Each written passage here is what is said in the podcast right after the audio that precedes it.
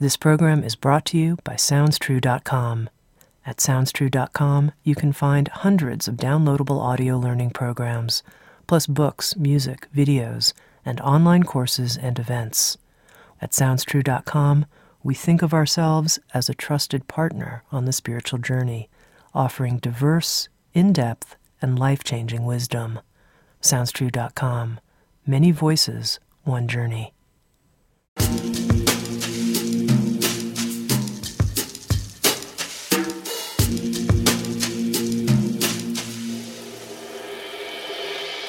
You're listening to Insights at the Edge. Today, my guest is Claude Poncelet, and this is part two of our conversation on the spiritual dimension of reality. Claude Poncelet is a physicist specializing in nuclear physics, astrophysics, and cosmology, who taught at the university level. Claude is involved in many environmental initiatives and served as chief staff liaison on President Clinton's Council on Sustainable Development. He has taught shamanism in Europe and North America for more than 25 years, along with his wife Noelle. With Sounds True, Claude has written a new book called The Shaman Within, a physicist's guide to the deeper dimensions of your life, the universe, and everything.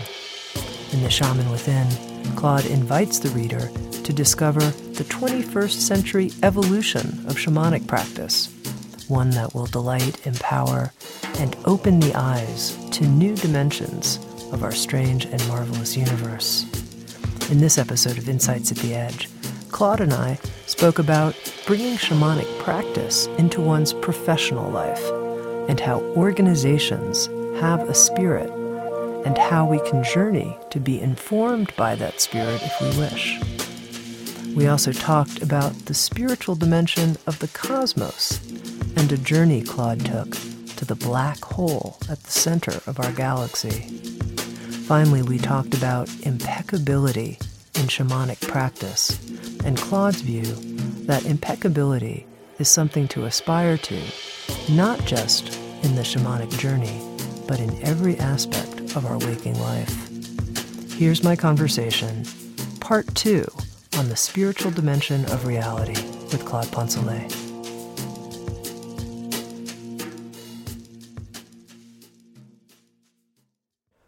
First of all, Claude, I'm just so happy to have this chance to record with you the promised part two of our conversation on the shaman within. So uh, I'm glad mm. that so the I'm, stars. I'm really happy to be here with you, Tami. The stars have aligned, and we get to do this, so it's wonderful. Mm. Now, the second half of your book, The Shaman Within, is about shamanism in the 21st century. And I'm curious to know how do you feel shamanism as a path is inherently different now in the contemporary world than it was as it was practiced thousands of years ago? What's inherently different now, or what needs to be different now? Yeah.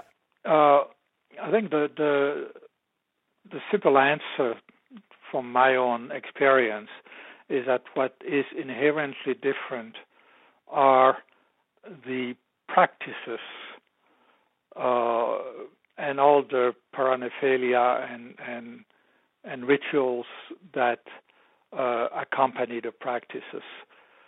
The fundamental principles are the same; they are unchanged. That is the uh, presence of the sacred in in everything in this world. That is the presence of spirits, the interconnectedness of everything, uh, and the uh, ability for us human beings, and this is, I'm sure, true for other species too, but as far as we can, the ability we have to connect with that spiritual dimension of, of our world and to contact spirits, to dialogue, to cooperate with them, learn, uh, and help bring harmony between the sacred and the secular, the material and the sacred. This is still the same as it has always been in shamanic tradition, but the way uh, this is done uh, in in our modern world, among our, tech, among our technological world or, or built-in environment, or institutions, or commerce, or finances, or institutions of learning and medicine and whatnot, uh, the practices need to be different. Uh, and, and, and the way we do these practices, uh, down to the simple matters, is the way we we dress, the way the the instruments we utilize, uh, have to be different. They have to be adapted to the modern technological world. One could say, if you wish, that these elements, the practices, the rituals themselves, the uh, uh, uh, dresses, the objects we have. This is the liturgy, if you wish, of the shamanic practice. It's always actually varied from culture to culture, and that's not the essence of shamanism. And this is true for all spiritual traditions and all religions. The, the liturgy is not the essence. And here the essence is the same, but the liturgy needs to be different. I'm curious to know what some of these new practices or new liturgies, if you will, are in our 21st century that have been particularly meaningful to you. Uh, I think one uh, one aspect which has been very meaningful to me uh, uh and has been an exciting part of my learning in, in, in searching for uh, adapting the shamanic practice to our modern world has been how, how to practice shamanism, that is, how to work with spirits in my professional life. Uh, and I've taught at the university, I worked uh, on uh, environmental protection in large corporations, I worked at the federal level, uh, the state level with big government. And so I, I learned primarily from by with spirit guidance, how do I practice uh, uh, shamanism in my daily work in an office building in a big uh, uh, downtown skyscraper, for example, and in, in conference room, meeting meeting rooms, uh, uh, working with technology, working with policy, um, and and it clearly, uh, you know, using a drum and and and uh, doing shamanic journeys and using, you know, traditional paraphernalia such as feathers or uh, incense, what which are all very important and are still important in some situations today, was not at all appropriate for those settings. And so I had to learn how to still work with spirits or still seek their uh, guidance uh, for greater harmony within uh, the work that I was doing.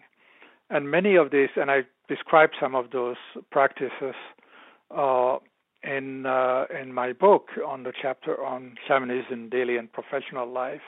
And the practices have tended to be uh, fairly short, fairly simple, and fairly non-intrusive, so that I could perform them, uh, including the contact uh, with spirit, while uh, meeting, for example, with with executives or meeting with colleagues uh, or in other situations that way without uh,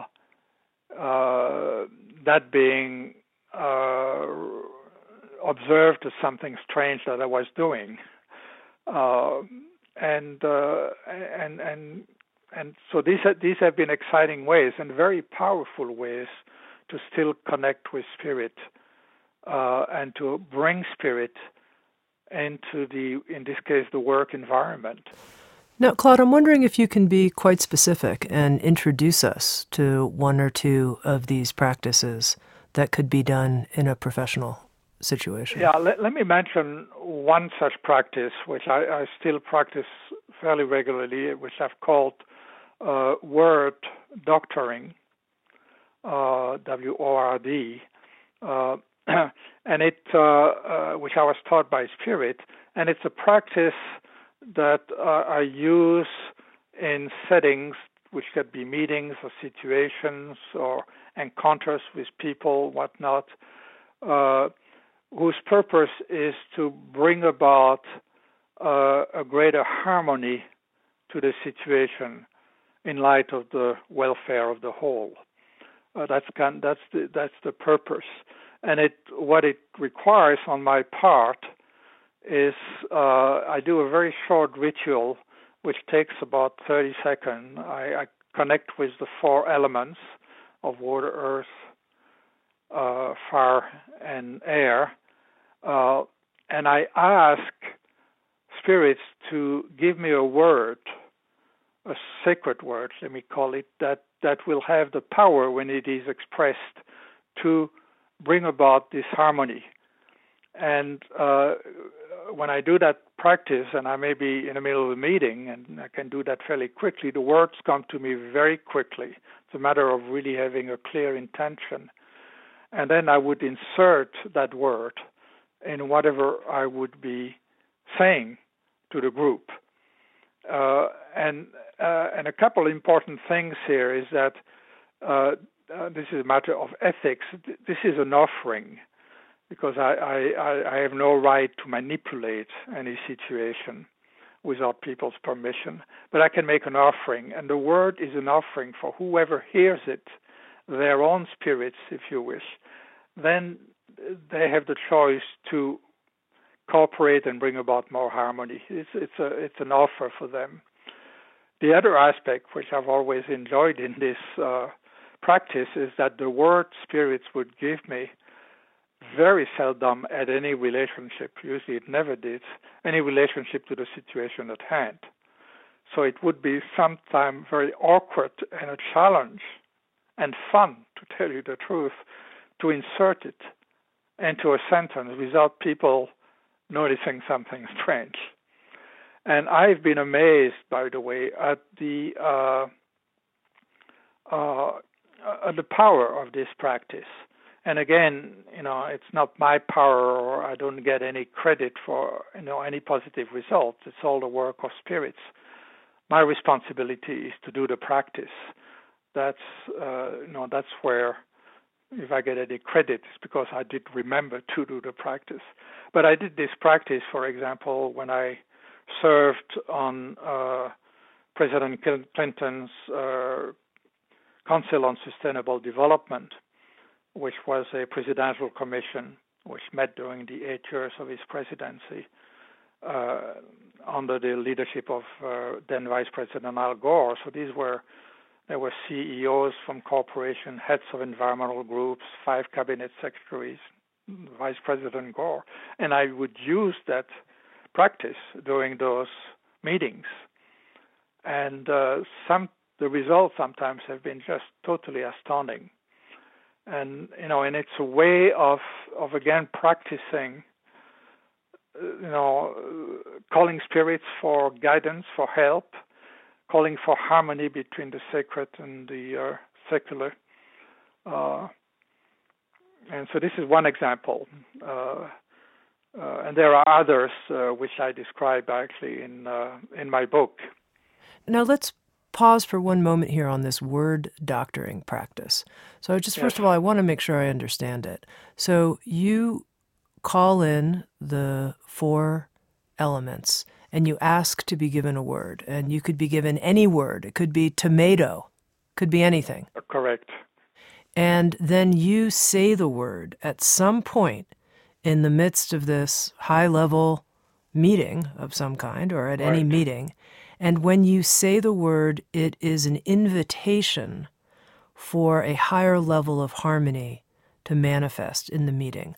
What is the Correct. role that spirit might be playing or spirits might be playing when this word is uttered? How do you understand what's going on here?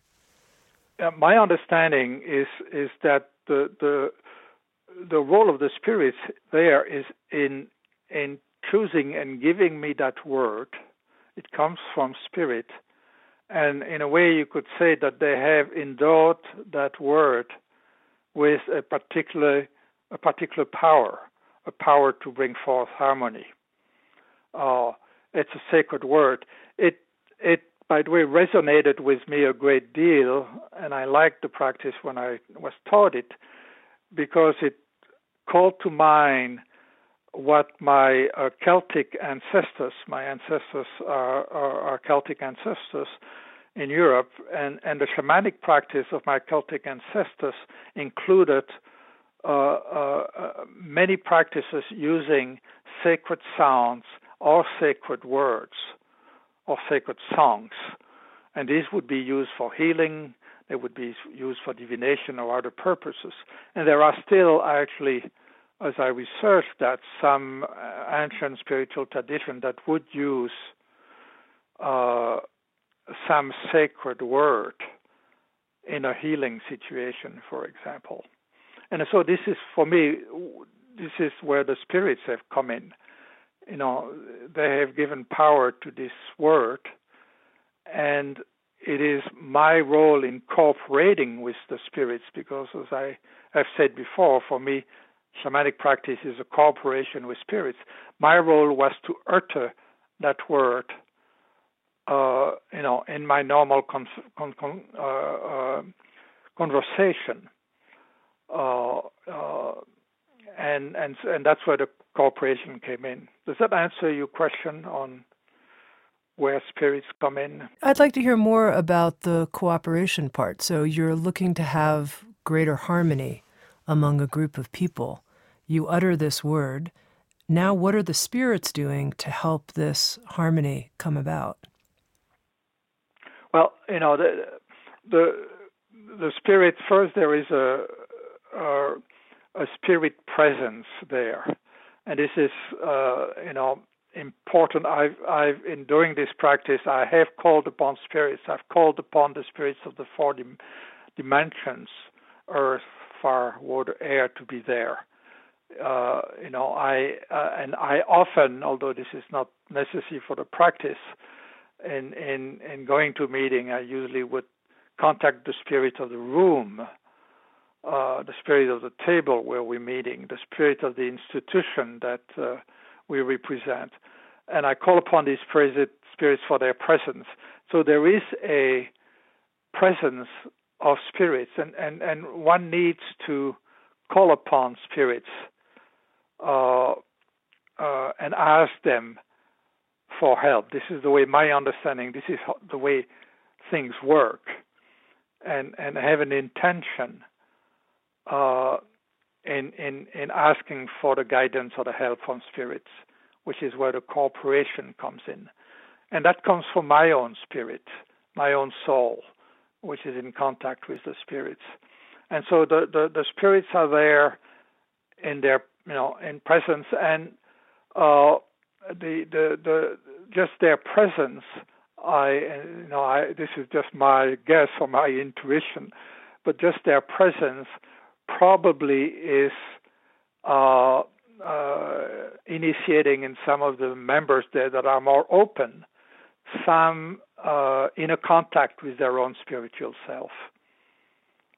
You know, I I can't verify that, but I suspect that that that, that is happening, and and one can feel. And I know you've had that experience, and I, I've asked other people what can feel that a space has become more sacred, that there is something special about it.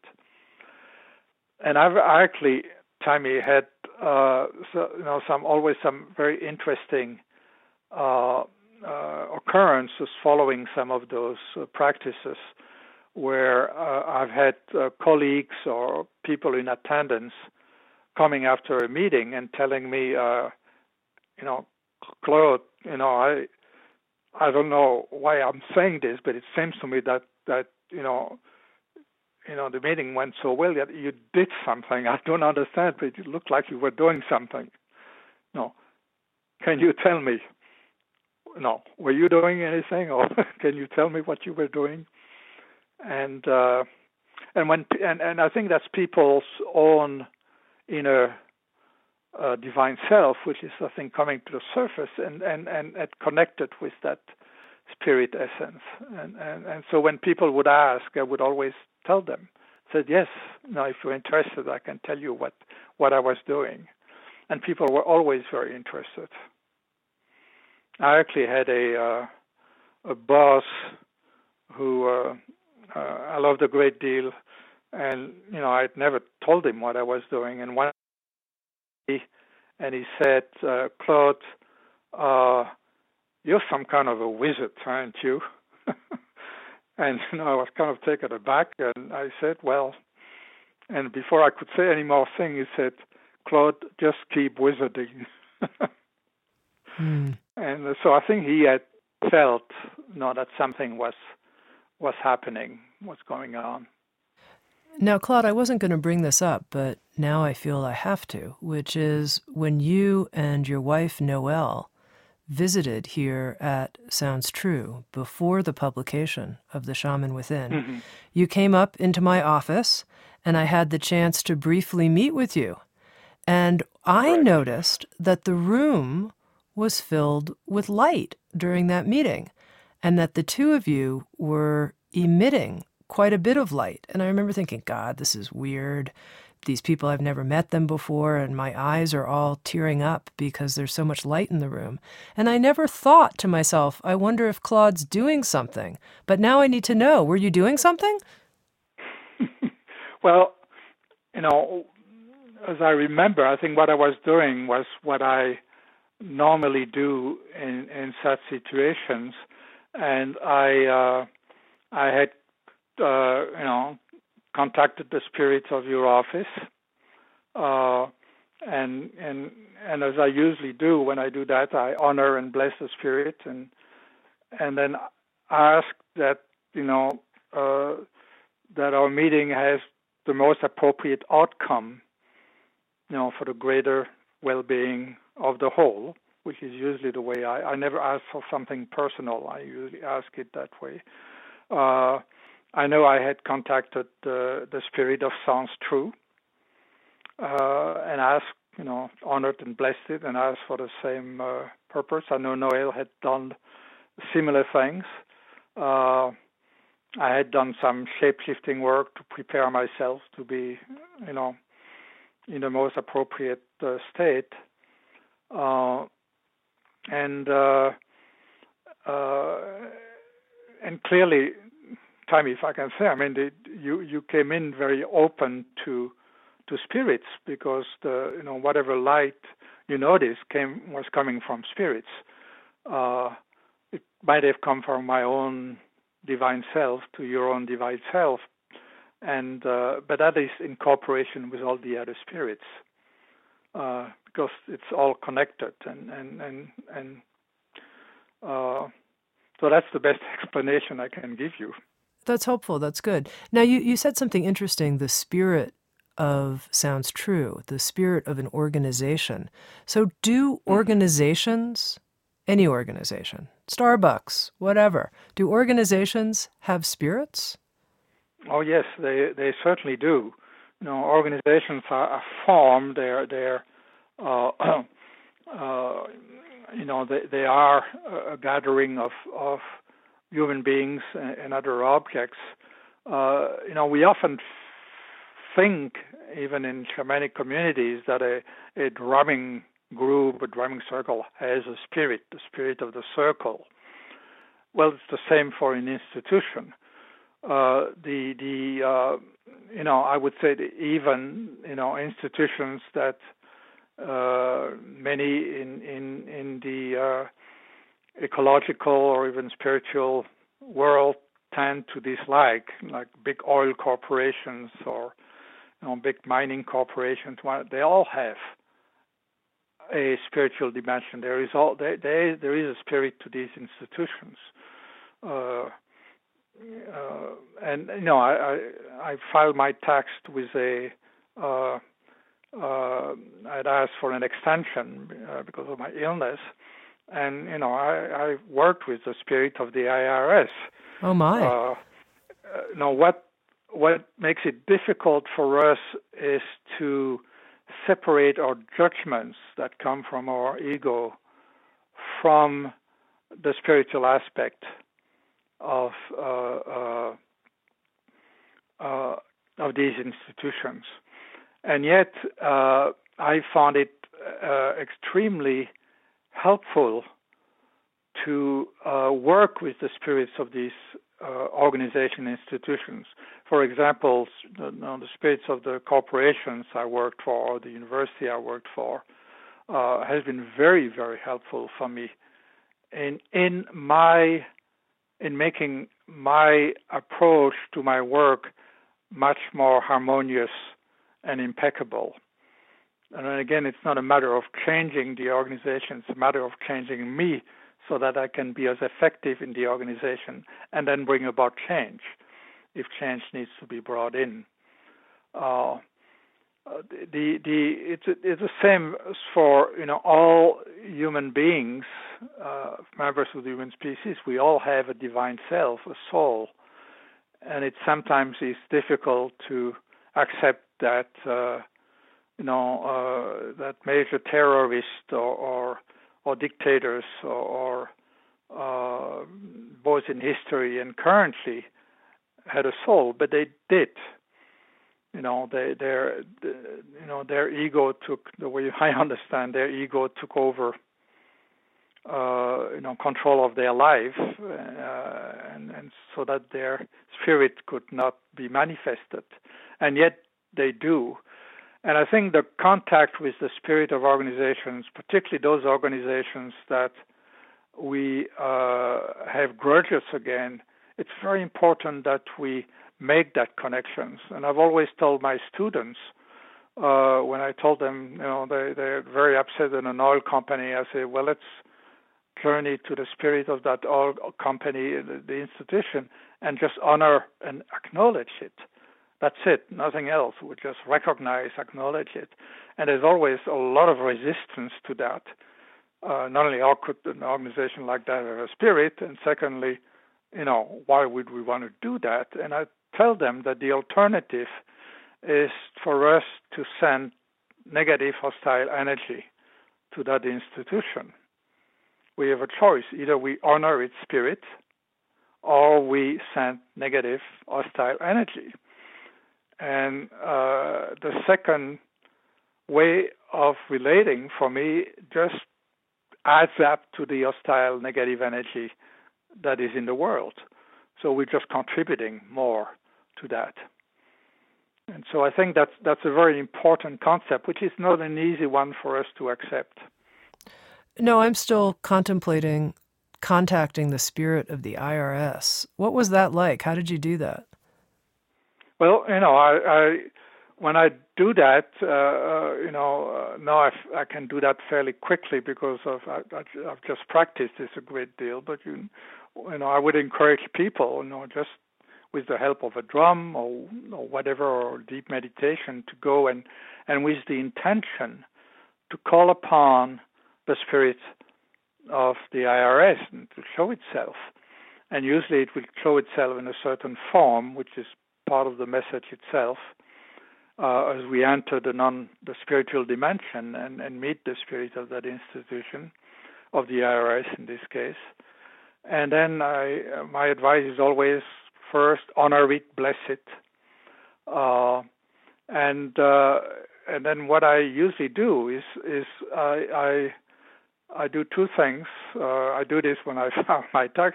I ask for guidance in you know doing this in, in the most appropriate way for the welfare of the whole. Uh, and then I I ask the spirit because uh, you know, t- filling out taxes, you know, is a is a difficult uh, and and sometimes uh, challenging and not very fun thing to do, and all the numbers and a lot of uh, uh, paper to handle and whatnot. And I ask that my uh, doing this, I ask the spirit of the IRS to use that energy to help a special cause. And in my case, I usually uh, I'm thinking of children, and I usually say, you know, for children who are hungry or children without resources, you know, can my spending this energy, could you help spirit of the IRS that that energy helped, you know, those children in need. So there's there's a way of, you know, working again, cooperating with the spirit for the greater good. And if you were journeying to a company like a mining company or another company that you felt was being destructive in the world environmentally, what kind of message might you send in that case? Well, you know, and I've you know I have done that. Again, I would first acknowledge it and bless it and honor it, uh, and I would I would ask, uh, uh, for example, a typical thing I might ask is, you know, what uh, guidance on my own uh, behavior and approach toward that company as I would be dealing with it. For the greater welfare of the whole. And uh, and I usually would approach it that way. So it would always be guidance for myself. Uh, and and what's important here, Tami, to realize is that in in working with the spirit of an institution, uh, uh, for example, uh, let's say a mining company that that that that we feel is destroying a part of Mother Earth, does not mean that we agree with what that company is doing, or that uh, uh, it doesn't negate also any activism or any actions mm-hmm. that we would take uh, in ordinary reality to try to change that situation. In my case, it's it's actually helped me to be even more active and and working in the ordinary reality to change things. But the spirit will be gui- give me guidance on how to do that in the most appropriate way. And I've learned, for example, that if I, you know, if if I do work to try to change the way a company is acting, and I come to that with a lot of judgment and hostility, I'm not going to be very effective.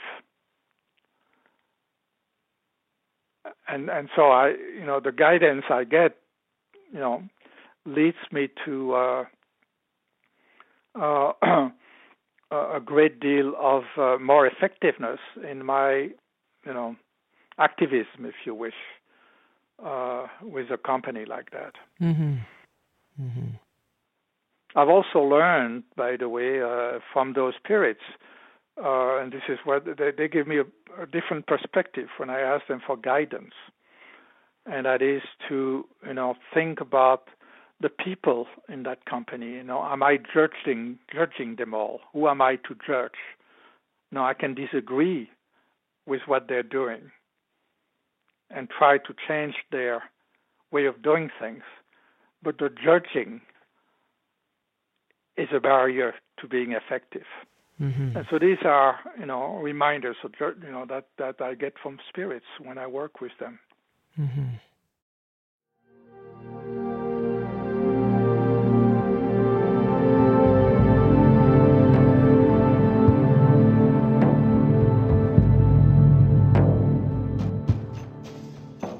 You're listening to Insights at the Edge, produced by Sounds True.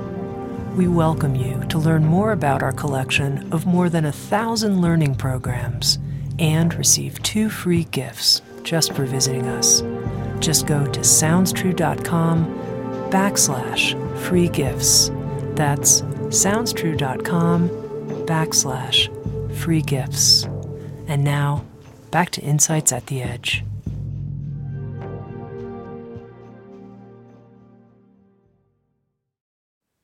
Now, Claude, in talking about shamanism in the 21st century, in the second half of your book, The Shaman Within, there's a really interesting section on journeys to the spirits of the cosmos.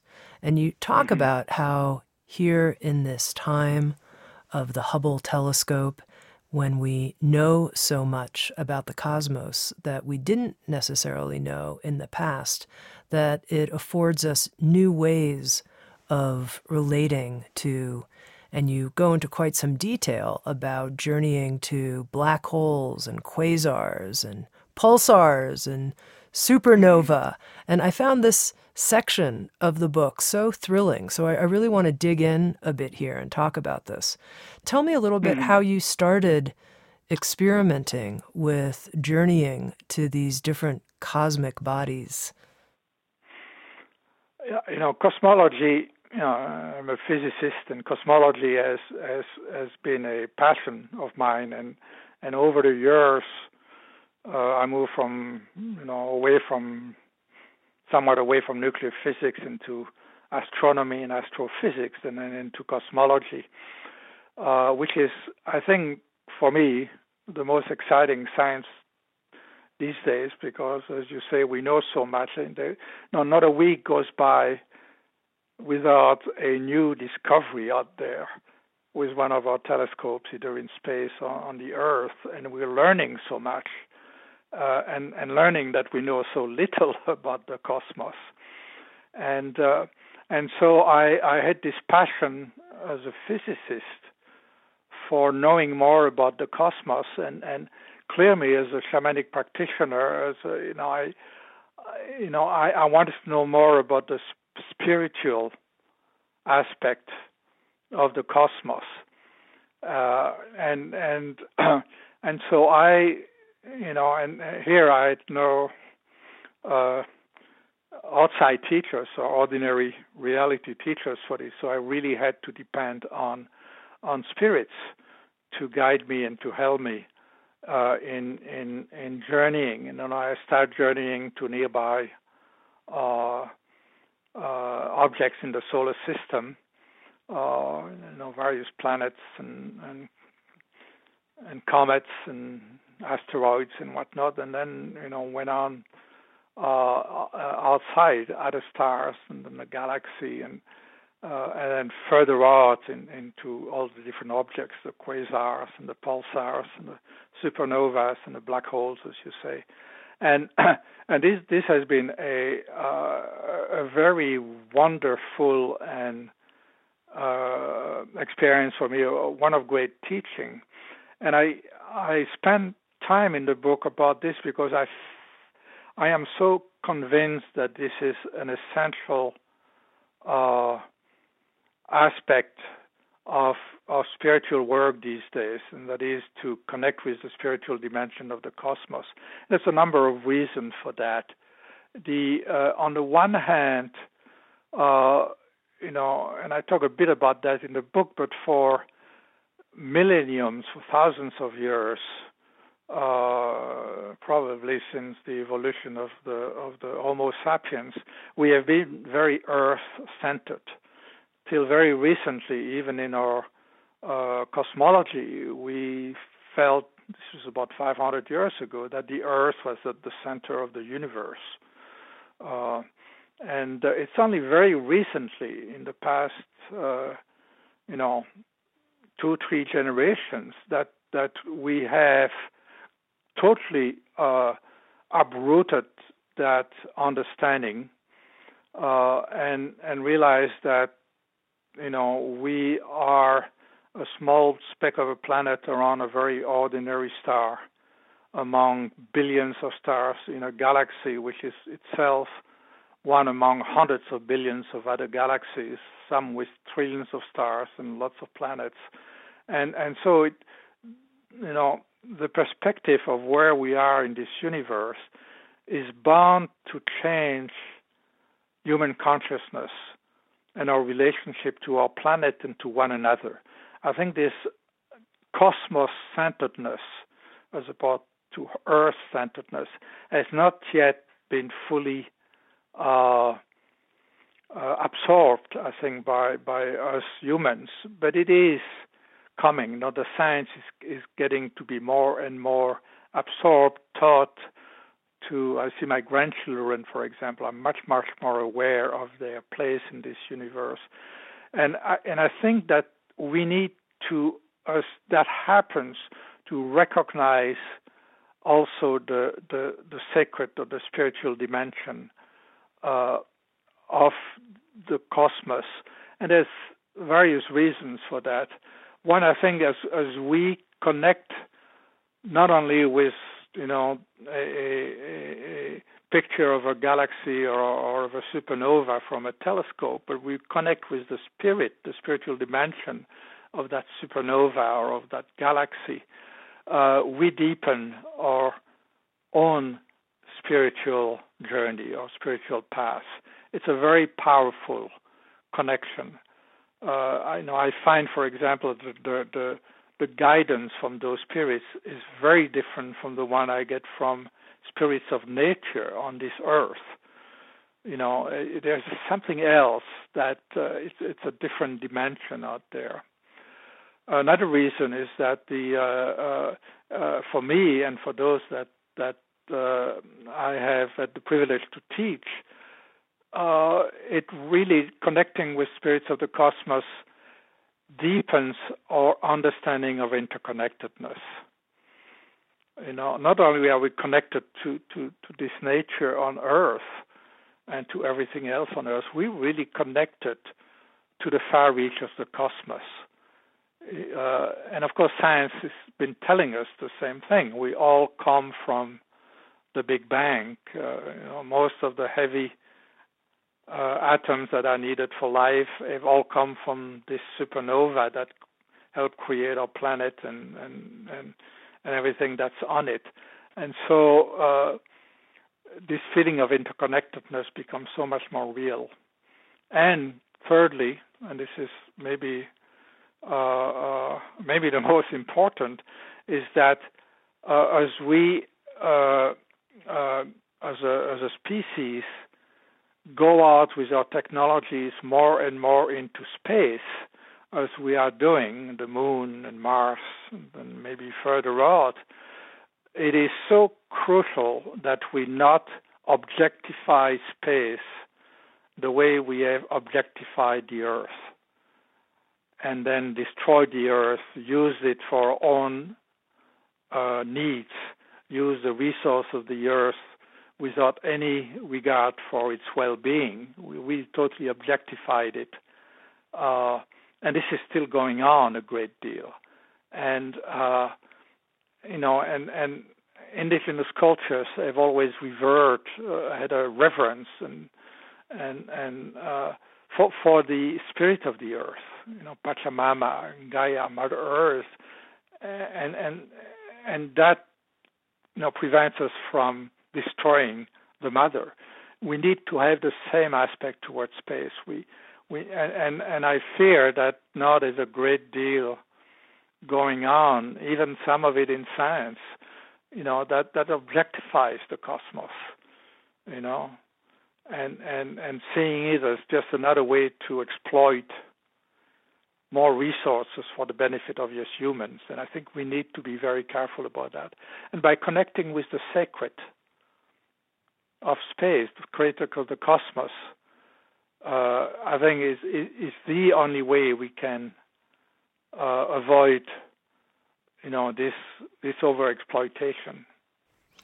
I'm wondering, Claude, if you could help give me a feeling for what it's like to journey to one of these cosmic bodies. You could pick another planet or a star or a supernova, take your choice, but tell me a little bit from your experience, what journeying to such a cosmic body is like?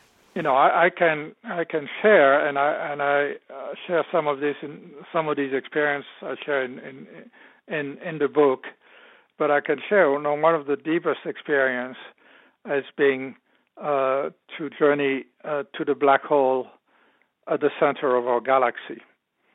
And you know, I, I journey often to the spirit of our of our galaxy. Uh, I have a great relationship. It, it's it's you know I feel her as a mother. I feel the galaxy is my home, uh, and you know not not where I live here or not this planet even or this solar system, but the galaxy is my home, and I I, I feel a great deal of love from the galaxy spirit.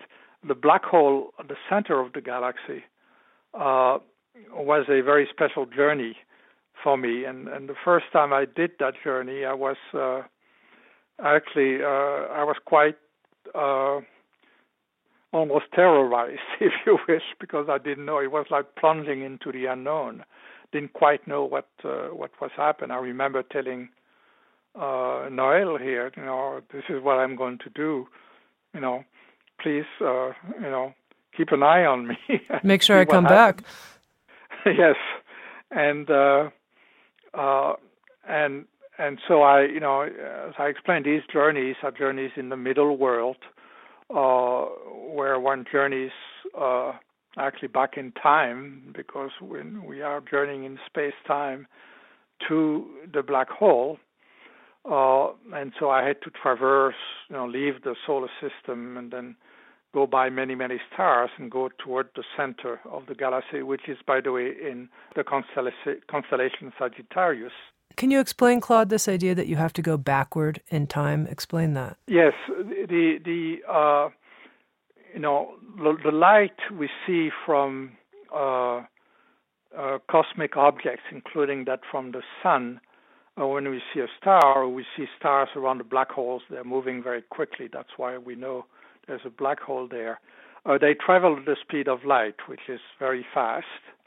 Uh, however, uh, the distances are very large, so that uh, you know the the our sun, for example, the light from the sun takes eight minutes to reach us, so that uh, when we look quickly at the sun, we saw it, we see it as it was eight minutes ago when we see a star that is, uh, you know, 30,000 light years away, uh, uh, and a light year is the distance that light takes uh, a year to traverse, uh, we see the star as it was 30,000 years ago. And you know, and, and the, the, the, the galaxy is hundreds of thousands of years, light years wide. So when we go to the black hole, you know, it forgot the exact number, but it's 50 or 60,000 light years away. So we see it as it was 60,000 years ago, if that's the right number.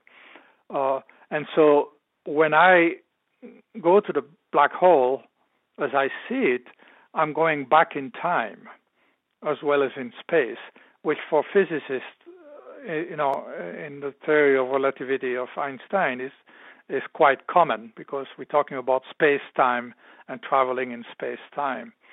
And so we we go back in time uh, when we travel, when we go to a quasar that may be 12 billion light years away, and we see it now in a telescope, for example, from the Hubble telescope, we see it, we see the quasar as it was 12 billion years ago. So when we travel to it, we travel back 12 billion years in time. Does that make some sense? It's kind of freaking uh, me out, but I think I'm following you. Yeah. You know, and so uh, and that's what's exciting. You know, it's really bringing physics and cosmology and and and shamanism together in in a very exciting way. Anyhow, when I do travel to the black hole, and it's always good to take your time to get there. And I see what's around me. I see a lot of other stars and uh, solar systems and, and whatnot, and get uh, uh, get to the black hole.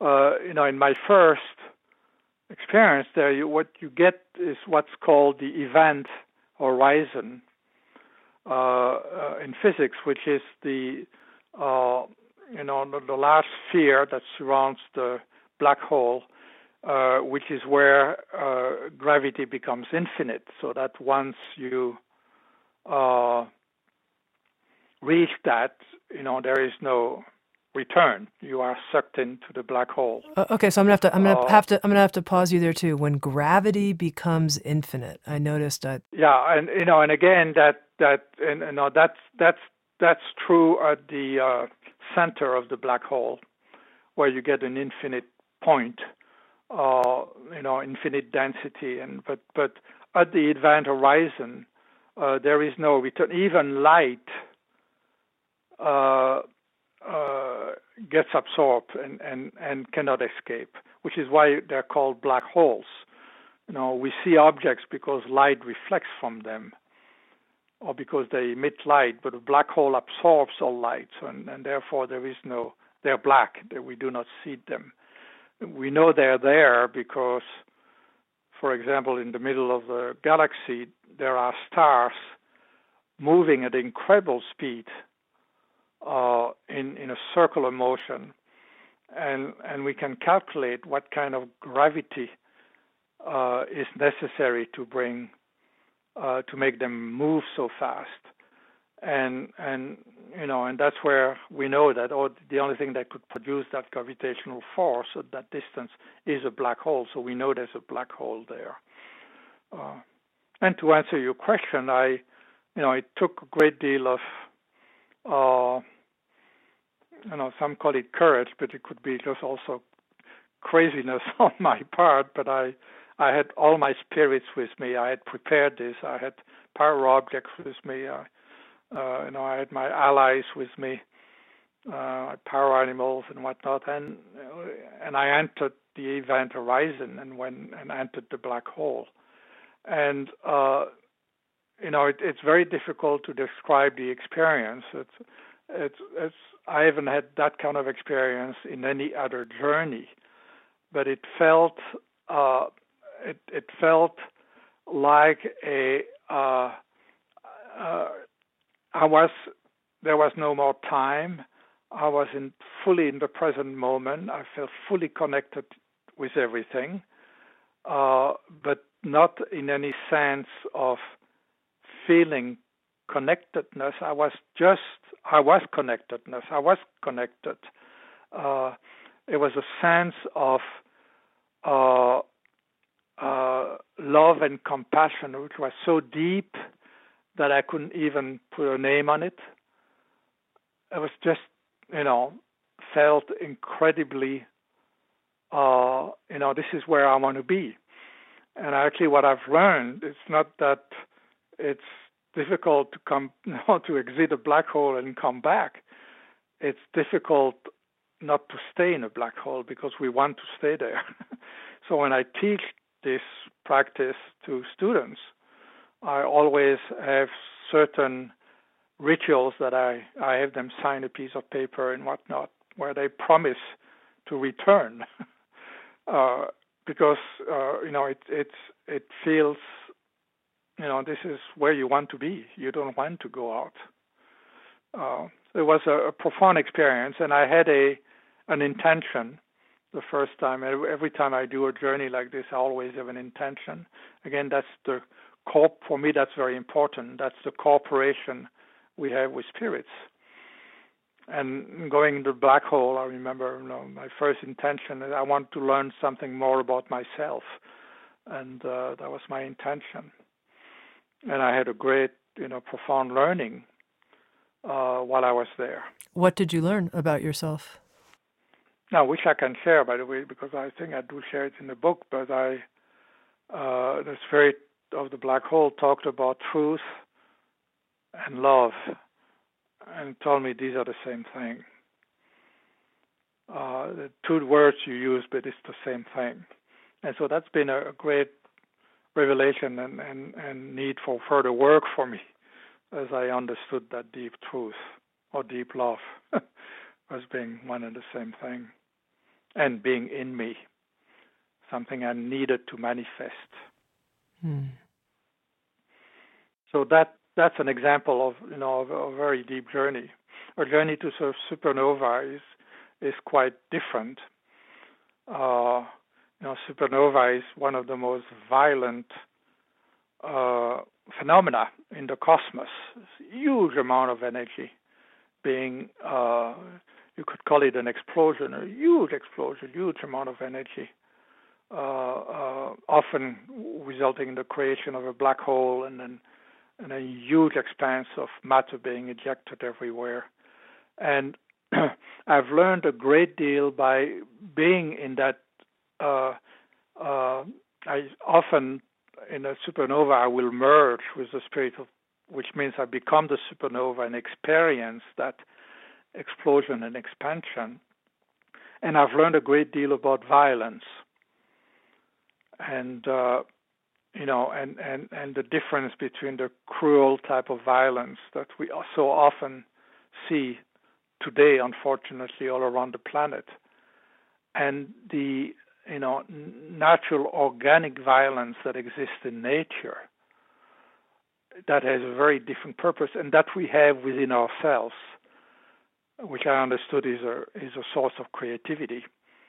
Uh, when it is used in, in for the purpose of of uh, of creativity and, and, and of transformation.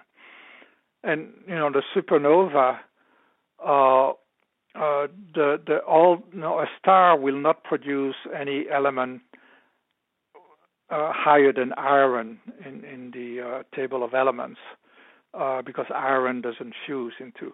And so all the elements that are necessary for life the higher metals and others that are essential magnesium and potassium and others they're all created in this explosion of the supernova and so the supernova, in a way, you know, helps has helped create life. And and so the, the, this explosion, if you will, this violence was necessary as a source of our own life and the life of every other species and uh, on this and other planets. Now, Claude, I have kind of a weird question for you, but as you were talking and you were talking about the galaxy being your home, I thought, well, why stop at the galaxy? Let's keep going. I mean, you know, the Earth's my home, the galaxy's my home. Let's. What about the system of galaxies, of which our galaxy is you a know, part? You you you you are totally right, and you you you hit me right there, Tami, because I I you know I love the galaxy, and uh, uh, uh, and I'm realizing that I'm still being too parochial, and you you said it right.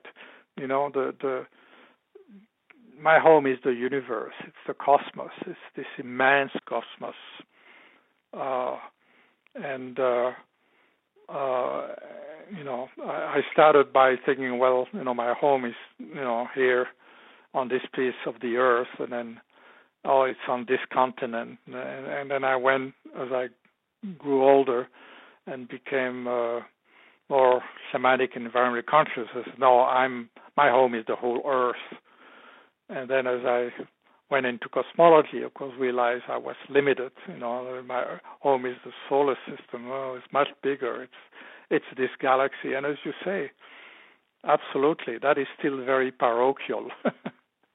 you know, there are hundreds of thousands of other uh, billions of other galaxies, hundreds of billions of other galaxies, and and uh, you know that's all our home, my home and of course, uh, you know, at the peak of cosmology, physicists now are talking about other universes. You know, what is called a multiverse. That our universe is one of of a multitude of other universes, and that become very difficult for the mind to to hold. It's already difficult to hold our immense universe as our home, but maybe it's even more than that it's mind-boggling and exciting.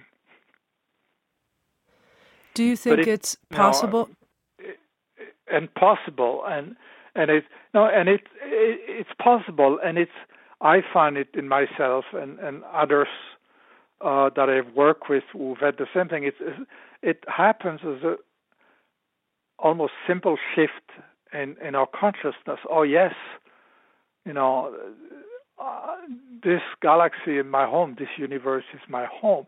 And once you get there, and it becomes so obvious, and I think it becomes obvious because our soul or spirit has always known that, our ego or mind, our personality, you know, likes to be much narrower. and and and but once we absorb that and, and our mind fully absorbs it and accepts it, it fundamentally changes our relationship to the earth and to to other human beings, to other species, to the rest of the. You know, there's no way. Uh, uh, once you have that consciousness that you're going to hurt anything on the planet Earth, You know, it makes absolutely no sense to do that. You know, we're this little speck, sacred little speck among this immense sacred universe, and and we have to take care of it. That's our job. That's our role. Now, Claude, have you ever attempted a journey to the whole, the whole of creation, the whole, including everything, not all the galaxies? Yeah, I, there's a journey uh, I've done and I've taught in, in some advanced, very advanced workshop to the spirit of the cosmos, our own universe, and uh, it is quite quite a profound journey to do that. Uh, and uh, it, yes, it is. You know, it is totally possible. I mean, the whole spirit is sacred, uh, and it has a spiritual dimension, has a spirit to it. It's a beautiful journey. Um, you know, I, my recommendation is that you know I, I think it's it's good to go step by step you know and for people getting into this i ask them have you ever journeyed to spirit of of the pachamama of gaia? You know let's start with there the spirit of the whole earth you know and then go from there. Let's go to the spirit of the sun the spirit of the moon of all our solar system and ultimately of our galaxy and, and then move from there ultimately to the spirit of the cosmos uh, but it's a beautiful journey, and and uh, uh, you know, and it it it it brings learnings that are very unique to uh, the spiritual spiritual dimension of the cosmos. You know, it has taught me things about life and death and relationships, and which which are you know, a bit different, and it's difficult to explain that, but it's a bit different than what I would learn from a tree or from uh, a water body here, uh, spirits of the earth. Again, there is no value judgment there. They're just different kinds of learnings. We should take advantage of it. Hmm. You know, we live in this cosmos. Now, Claude, we're coming to the conclusion of the second part of our conversation related to your new book, The Shaman Within A Physicist's Guide to the Deeper Dimensions of Your Life, the Universe, and Everything.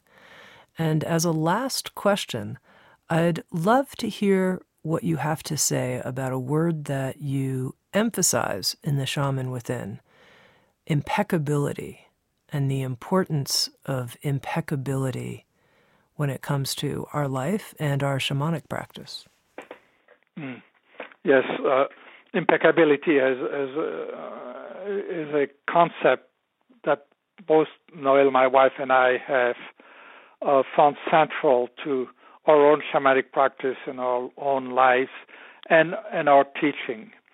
Uh, and it, you know, impeccability is, is a difficult word to describe, and I make an attempt of that in, in the book. It is not excellence of perfection. Uh, it is really uh, more dealing with the intention of being impeccable that is in total harmony uh, with everything one has around. It it is, for example, in the shamanic practice, uh, I find it is uh, extremely important to practice and learn about impeccability in doing a shamanic journey, in doing a ritual, in contacting spirits.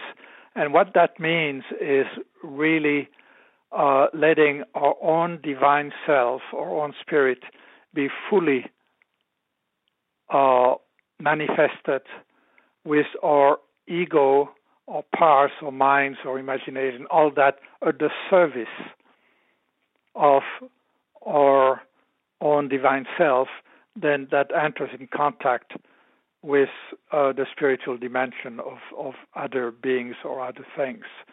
Uh, and this requires a, a, great deal of, of practice, you know, or, or mind or ego or persona.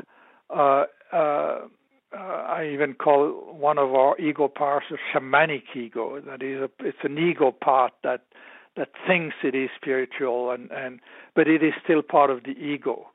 Uh, and, and and and it is it takes a great deal of time to practice to really reach this purity of, of intention and of of contact and collaboration with spirits. That I call it impeccability in the shamanic practice.